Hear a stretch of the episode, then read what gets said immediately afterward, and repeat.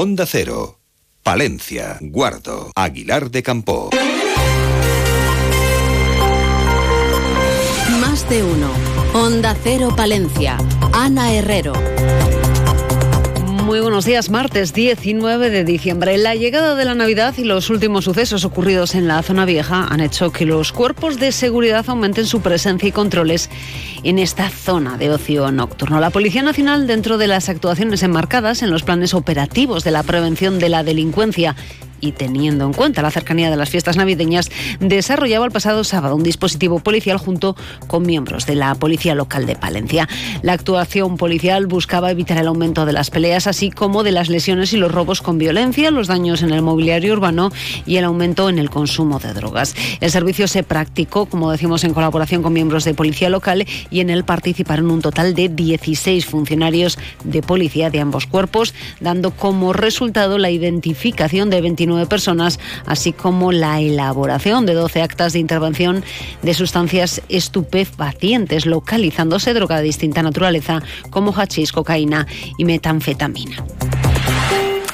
En unos instantes atendemos a otros temas que hoy son noticia. En Palencia conocemos antes como cada día la previsión del tiempo y lo hacemos con una temperatura que en estos momentos ronda los 2-3 grados bajo cero en el centro de la capital. Desde la Agencia Estatal de Meteorología nos cuentan cómo va a ser a lo largo de la jornada. Buenos días. Muy buenos días. En la provincia de Palencia tendremos intervalos de nubes bajas a primeras horas sin descartar precipitaciones débiles. Las temperaturas máximas subirán alcanzando 13 grados en Cervera de Pisuerga, 11 en Guardo, 8 en Aguilar de Campo, 5 en Palencia, 3 en Carrión de los Condes. El viento será flojo variable, es una información de la Agencia Estatal de Meteorología. Grupo Salmillán, Tanatorios Funerarias, les ofrece la noticia del día. Ecologistas en Acción ha presentado demanda contra Adif Alta Velocidad ante la Audiencia Nacional. Las obras que el administrador de infraestructuras ferroviarias está ejecutando en la ciudad han sido denunciadas ante la Audiencia Audiencia Nacional por incumplimiento de los estudios informativos de los años 2010 y 18. También se ha pedido como medida cautelar la paralización de las obras por constituir su ejecución un perjuicio, dicen, irreparable. Un obstáculo que se suma al jarro de agua fría para esas pretensiones de la capital palentina de que el soterramiento se haga realidad. Ayer el ministro de Transportes y Movilidad Sostenible, Óscar Puente, intervenía en el Club de Prensa del Mundo Diario de Valladolid. De sus palabras se puede intuir que los soterramientos no entran en los planes del Ministerio. El ministro avanzó su intención de recuperar la ley de movilidad sostenible del Gobierno, que recordó que en su último texto planteaba unos porcentajes del 50% para la financiación de las obras de soterramiento de las vías del tren. A su juicio se iba a acabar la fiesta si se aprueba porque dudó de que alguna esté en disposición de sufragar esa parte y estoy seguro de que en el momento en el que eso entrase en vigor, eh, la fiesta se terminaba, porque no creo que haya nadie dispuesto a sufragar desde los territorios eh, el 50% restante de las operaciones de integración.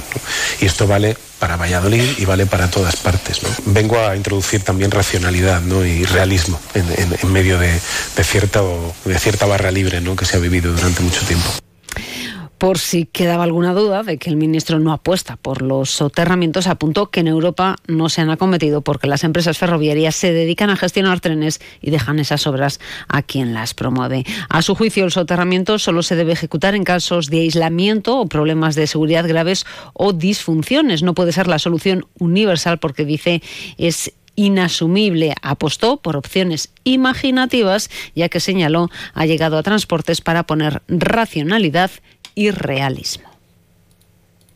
Grupo San Millán sigue creciendo en la capital y también en la provincia. En la calle Extremadura 12, nuevos velatorios crematorio con amplias y confortables salas. También en venta de baños y Villamuriel. Grupo San Millán. Siempre a su servicio las 24 horas del día en el teléfono 979 166 200. Pues pese a estas declaraciones, desde Vamos Palencia siguen apostando por este proyecto. Esta formación ha elaborado un documental que bajo el título, al otro lado, cuenta con testimonios integrantes de la plataforma en defensa del soterramiento y explica en qué situación se encuentra el proyecto. Escuchamos a Antonio Regaliza de Vamos Palencia. Con este documental lo que queremos es que la gente esté informada acerca del problema que tenemos con el soterramiento y con las obras que está desarrollando Adif del Salto del Carnero y que ya que hemos conseguido aunar a todas las fuerzas políticas a favor del soterramiento, eh, pues tratar de, aunar también a, la sociedad palentina.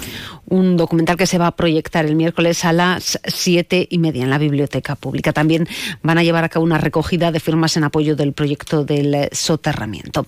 Aprovechando la presencia del portavoz de Vamos Palencia en el Ayuntamiento, Domiciano Curiel, también se le preguntaba por los presupuestos municipales. Durante estos días se están ultimando los detalles del borrador. Pero lo que sí que es una línea muy importante para nosotros, que la llevamos como bandera, es la oficina de atracción de empresas. Está claro, y por ahí tenemos que, que empezar a funcionar. Sabemos que no es fácil traer proyectos, pero sí que tenemos que ese compromiso para la ciudadanía. Además, yo creo que fue una de las eh, acciones o los compromisos por los que la gente nos dé un poco más de credibilidad, eh, el tema de la oficina de, atracción de empresas y el retorno de talentos. Son los dos puntos básicos. Pues precisamente hablamos de empresas, nos vamos hasta el patio del Teatro Principal, donde la Cámara de Comercio celebraba ayer un acto con motivo de su 125 aniversario. Un acto que ha servido para reconocer el trabajo de las empresas y comercios palentinos y también para hacer un llamamiento a las administraciones Escuchamos al presidente de la Cámara de Comercio, Conrado Merino.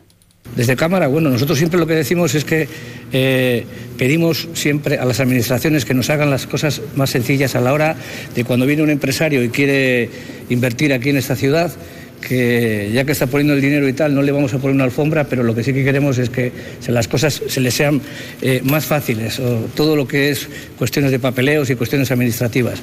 Eh, eso para nosotros es un hándicap que nos está costando cada día más, aunque se está poniendo remedio. Yo sé que las administraciones ponen todo su parte. Muchas veces es el sistema que está obsoleto. ¿no?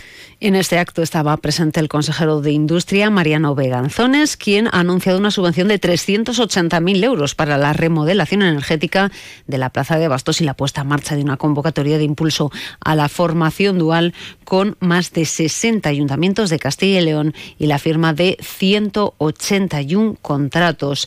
Entre los ayuntamientos están los de Villada, Carrión, Palencia, Reynoso y Villamuriel. ¿Te operarías tú mismo las dioptrías? Con tu salud bucodental tampoco te la juegues. Someterse a tratamiento sin supervisión de un dentista colegiado tiene muchos riesgos, como perder dientes, dolores crónicos y problemas al hablar. No hay fórmulas mágicas. La salud oral es cosa de profesionales. Colegio de Odontólogos y Estomatólogos de la Octava Región. Y seguimos hablando de la administración regional. Hace dos semanas conocíamos el informe PISA que ratifica que la educación en Castilla y León está situada como una de las mejores del mundo. El PP de Palencia ha querido sacar pecho. Escuchamos a Mercedes Cofreces, procuradora regional del PP por Palencia. por supuesto, yo creo que a la vista de los datos, ahí está Castilla y León llegando, como ha dicho la presidenta, a todo el territorio, a los 95.000 kilómetros cuadrados, con ese esfuerzo que se tiene que hacer y también con ese nivel que no hay diferencia entre lo que es la calidad. Y también miramos a nuestro mundo rural. Onda Cero con el mundo rural palentino. En Onda Cero hablamos de nuestros pueblos, de sus gentes e iniciativas. El Parque del Salón de Palencia coge una exposición fotográfica en torno al enoturismo y el folclore del Cerrato. Esta exposición organizada por Adri Cerrato Palencia se, puede visitar hasta el día 3 de enero y en ella se puede observar siete paneles dobles recorriendo diferentes municipios del Cerrato. Y además apuntar que la Diputación saca licitación los contratos para el suministro de vehículos y de dotación de puntos de recarga del proyecto piloto de transporte público eléctrico a la demanda y la información local y provincial vuelve a las 12 y 25 en más de uno Palencia. Julio César Izquierdo, hoy con qué protagonistas. Hay que tener cuidado y precaución siempre. Hombre, a lo mejor en estos días si vamos a salir de vacaciones o a celebrar la Navidad o la Nochevieja, el Año Nuevo con los familiares, nos cambiamos de residencia, nos vamos a otro lugar. Ojo con las viviendas, ojo con las eh, casas.